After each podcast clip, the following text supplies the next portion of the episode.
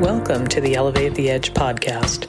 I'm Maribel Lopez of Lopez Research, and I'm joined with my co-host Jo Peterson of Clarify three sixty. If this is your first time listening to the podcast, welcome. Elevate the Edge is published bi-weekly. The podcast focuses on helping companies understand what edge computing is, how the market will evolve, and what you need to know to build successful edge computing strategies. Show notes and subscription links can be found at elevatetheedge.com slash episodes. We hope you'll enjoy the show.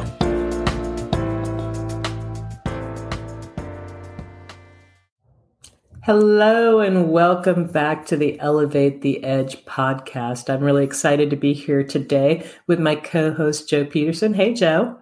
Hey, Maribel.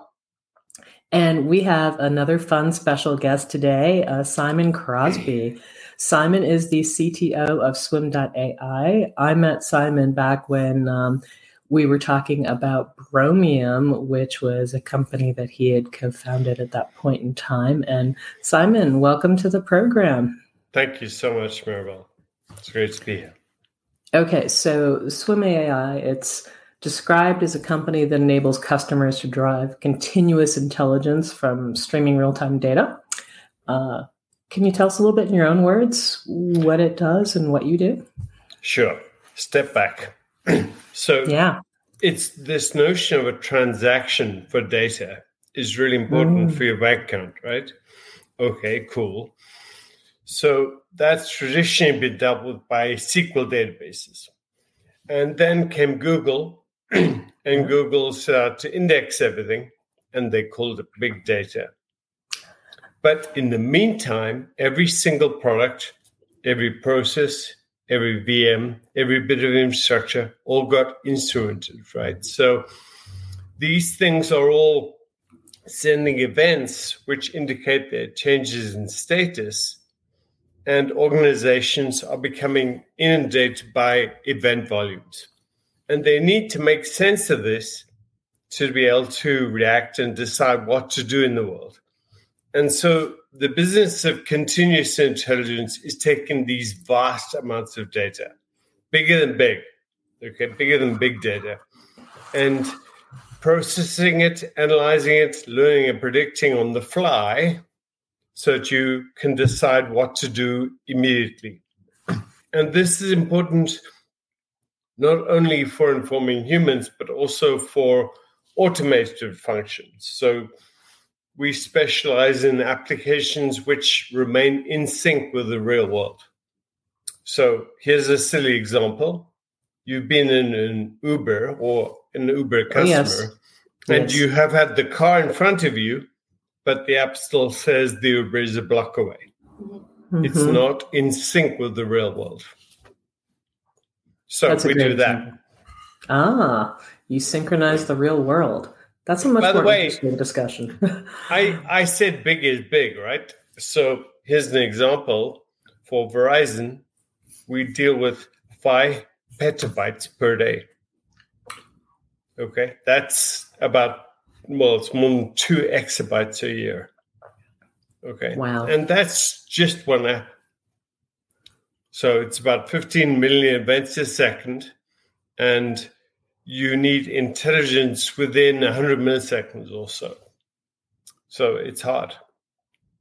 Joe, I don't know about you, but I'm already intimidated. I'm going to pass the no. first question over to you as a result of that. Joe, you're up. Well, so the immediate thing that came to my mind was the synchronization and how that can be a game changer from a business standpoint for certain companies versus others, right? So let's take something like, and you tell me, but first thing that popped to my head was gaming. Mm-hmm. Imagine if you're a gamer that yeah. can make that instantaneous for right. a user. That's captivating for that user, right? right? And that's and that's going to allow them to maybe even buy more, you know, in-app purchases so that they can complete their quest or whatever they're doing in the game. Right. Is that is that one use case, and what are some of the others you're seeing? Sure. It's a use case. It's not a customer use case for us. Um, there are lots. Um, real-time manufacturing. So we are used um, to predict failures for and a pick-and-place machine, which is assembling computers. And these machines are soldering chips onto boards, and occasionally they make a mistake. And so what you want to do is predict when the device needs to be serviced. Um, and you have to do it accurately, because if you call Freddy back from lunch and there is no problem, then he gets annoyed. Okay. There are others, like flying fleets of drones, um, detecting where things are in an automated production line, understanding where a fleet is, automatically dialing nine one one when you have an accident, all of these things, lots. Yeah, it strikes me, um, the real-time nature of that is really interesting. The volume of data that you mentioned is Huge. astronomical. And when when we think of that, you know, the first use case that you gave us was kind of around predictive maintenance. And we've talked about predictive maintenance for a while now. What makes it different for us to do something like that today, to handle that kind of volume, to handle that kind of real-time nature? It's not a new problem, but it strikes me we're, we're approaching it a different way. Yeah, by the way, I think predictive maintenance is a terrible problem. And I'll tell you why. It's one of those black swan problems. You can't predict something you've never seen. Okay. And so here's an example. Um, you know, if you're monitoring some widget and you're processing large amounts of data, you literally cannot predict what's going to happen next when you see something that you've never seen before. And so it's um, in the family of of events which generally are called black swans. So in the financial trading world, these are called black swans. When you're trying to predict things that don't behave nicely statistically. Anyway, uh, yes, I, I'm pretty good at firing customers. I fired one which was trying to do that. Yeah, I, I can see how that's been, as I as I noted earlier, it's been a challenge for some time. So I think that's but, one of the things. With but here, so here's an example. This customer had forty large compressors, and they were getting data points. They were getting seventy data points per degree of rotation of every shaft. Okay. And the shafts were going at two thousand R P M, three hundred sixty-five days a year. Okay, it's a lot of data. And the reason we decided not to proceed with them was they wanted to store all the raw data. And the last time I saw them, they were queuing up at Fry's to buy hard disks. You know, it just was never going to work. So the key thing is we have to get beyond raw data and look for insights. So let's talk a little bit about that. When we think about the continuous edge concept, mm-hmm. uh, what does a client have to think about when they're trying to look at that volume of data and that nature of real time? What's what's the process you walk customers through? The key thing, the first thing is not to store and then analyze. It just doesn't work. So although all your things could be rows in a normal database, most of your insights are derived by looking across columns, like, is my phone near yours? And what, what's the meaning of that, right? And so these queries, these materialized views, have to be continuously executed. And that's just not possible on most databases. And indeed, on most open source software bases, say Flink or so on, time has to be windowed, so you evaluate things every once in a while. Um, but for automation, for sure, it doesn't work. Um, you can't do this once in a while evaluation of complex queries or complex um, computations, predictions, whatever. And so you have to continuously compute, and that means that when something changes state, you have to drive, use that to drive computation, reevaluation of every complex construct. Does that make sense? Yeah, that does make sense. Because I, as I'm thinking through what you're saying, you're right. It's impossible to get that many, to align that many queries at one point in time. Right. It's just, right? But as I as I think about solving business problems here mm-hmm. with your technology, what are the the and I know there's lots, right? And you guys are probably just scratching the surface of all the cool stuff you can do. But are there some similarities in terms of verticals that are immediately grabbing onto your technology, and, and what might those be? So we've seen a lot of success in the telco five G world. Okay, now why? Well, these are organizations at huge scale already, lots of things, and the things are all electronic and well instrumented, right? Customers, network elements, and so on. And they're distributed, right?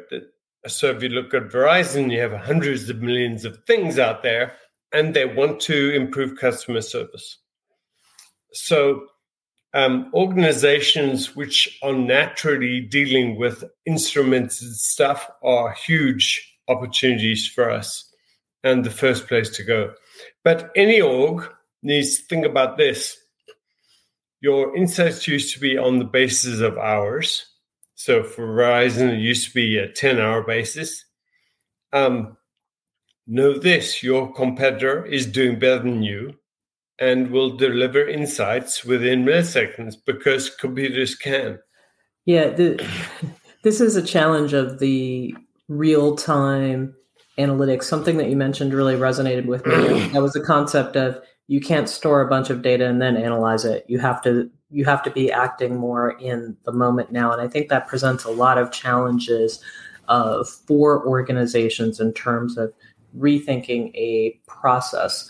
So when you're actually out talking to companies, you know, how much of this is a technology problem versus a process problem for them? It's mostly, I would say it's mostly process. They just don't realize it. The other thing I think is interesting is this concept of how do we infuse those insights back into an application, right? So you bothered to uh, take the data, you bothered to analyze the data, but then, you know, part of the process is actually getting that information back into yeah. an application so, and acting on it. Let me try and make this, well, simplifying things. In Verizon, there is a digital twin for everything they care about. And it's running constantly. It's in memory somewhere. It's running at C P U and memory speed. It analyzes events from the real physical thing in real time. And then you can write apps against it. And these apps continuously evaluate complex states. All right. So perhaps the first step is getting people towards digital twins that analyze and learn, right? And then from there, it's pretty straightforward to invent new apps which can use that insight or the insights from lots of things. So I'm understanding you correctly. The digital twin is actually doing some of the machine learning that's occurring.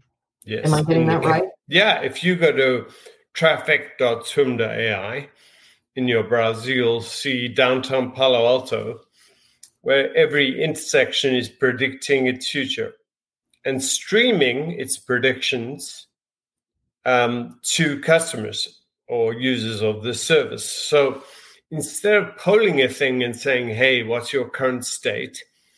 You call it once, and then from then on, it streams every time it predicts something new. And so the predictions stream, for example, directly into Uber's Kafka, so they can automatically, optimally route vehicles through the city because they have predictions two minutes into the future. And these are digital twins that learn from their own data and the data of lights around them, or intersections around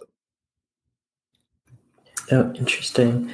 Um, when we look at that kind of data challenge, do we also see the opportunity to integrate with some other third-party data and create yeah. some interesting sure. intersections around that? Yeah. Yes. Well, well spotted. Actually, every single, every interesting app has some data which is static.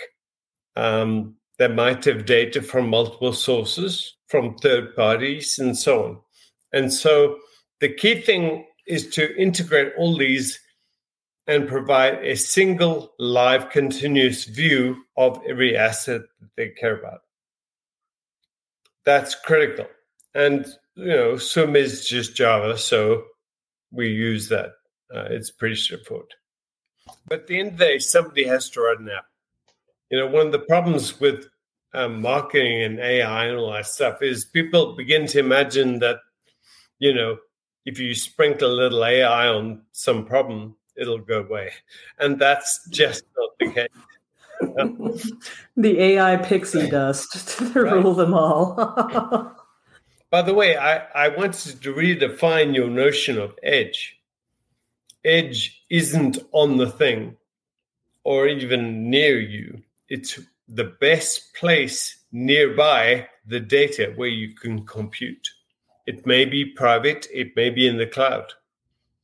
So, for example, if I have you know, one hundred thousand V Ms in Azure, nearby is some V M in Azure, and that's the edge.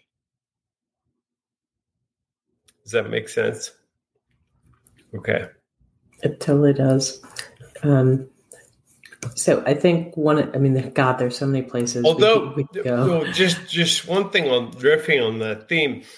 The notion of edge, say, in the Verizon context, is twenty-four regional data centers distributed through the U S.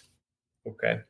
Um, but edge for a particular use case in manufacturing might be on the manufacturing floor. We just have to deal. I, I think this is the, the interesting part about this topic, right? So when you say edge computing, it's basically, we, Joe and I were laughing, that's like the ten minutes where you have to decide, you know, which edge are we talking about? so right. Because there there are several edges that we're talking about.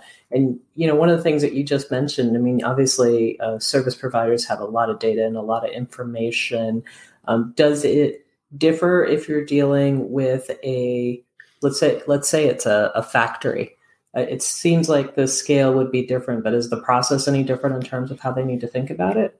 Um, no, the process is the same. Though we, I'll tell you a, a fail, a big fail for us, um, and that was the following.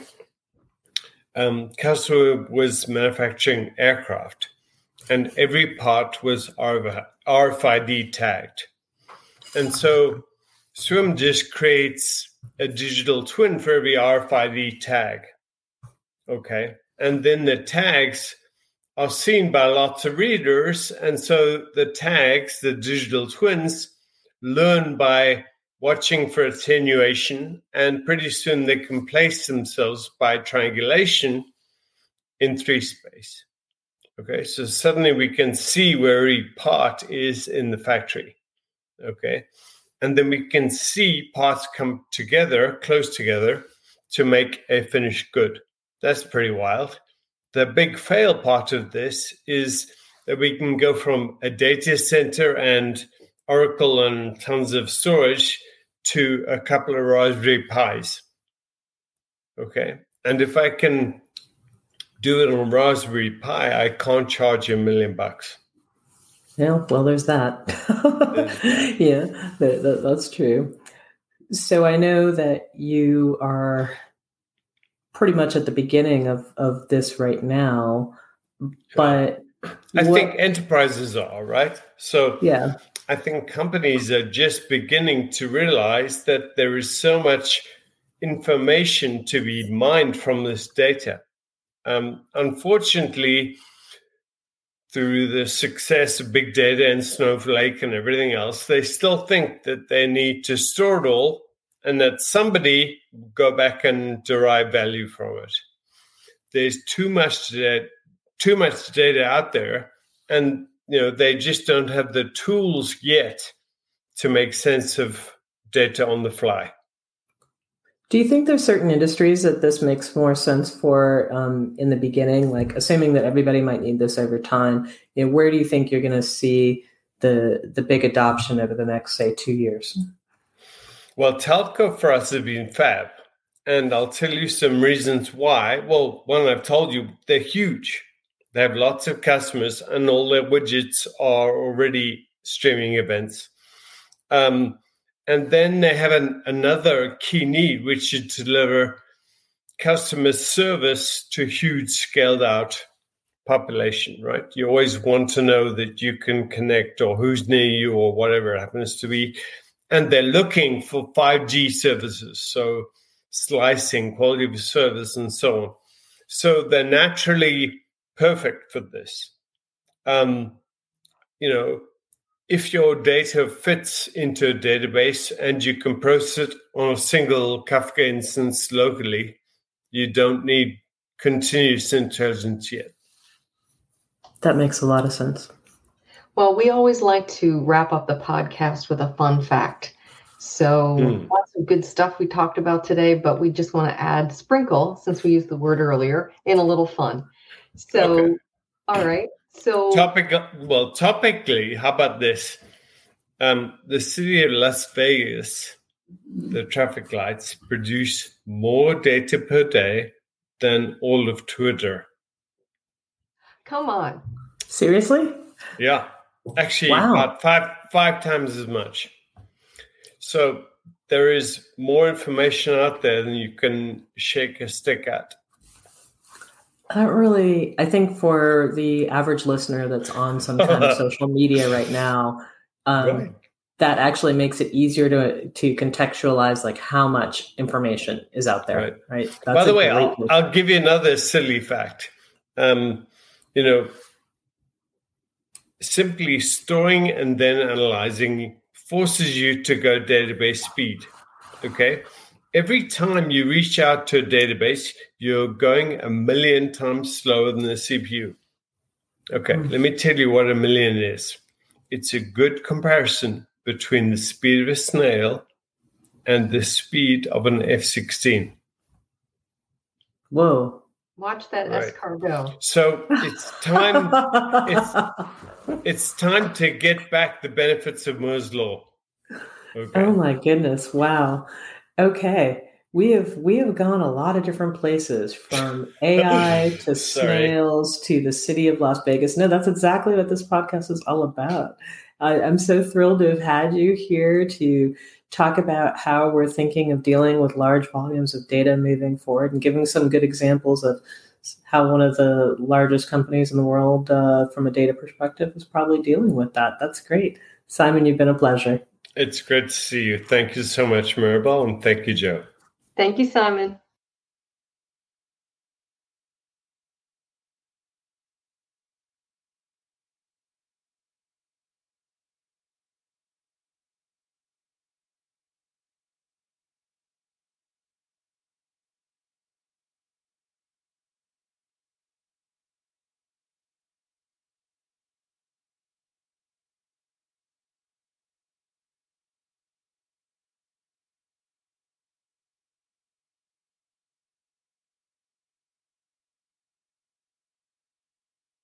So there is more information out there than you can shake a stick at.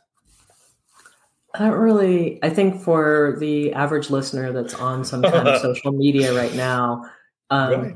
that actually makes it easier to to contextualize like how much information is out there. Right. right? That's By the way, I'll, I'll give you another silly fact. Um, you know, simply storing and then analyzing forces you to go database speed, okay? Every time you reach out to a database, you're going a million times slower than the C P U. Okay, mm-hmm. let me tell you what a million is. It's a good comparison between the speed of a snail and the speed of an F sixteen. Whoa. Watch that right. S-car go. So it's time it's, it's time to get back the benefits of Moore's Law. Okay. Oh my goodness. Wow. Okay. We have we have gone a lot of different places, from A I to snails to the city of Las Vegas. No, that's exactly what this podcast is all about. I, I'm so thrilled to have had you here to talk about how we're thinking of dealing with large volumes of data moving forward, and giving some good examples of how one of the largest companies in the world uh, from a data perspective is probably dealing with that. That's great. Simon, you've been a pleasure. It's great to see you. Thank you so much, Maribel, and thank you, Jo. Thank you, Simon. Thanks for listening. If you enjoyed this show, please subscribe so you can easily find us again. Follow us on Twitter at Maribel Lopez and at Digital Cloud Gal, and on LinkedIn. Links to our social profiles, show notes, and ways to listen to the podcast can be found at elevate the edge dot com.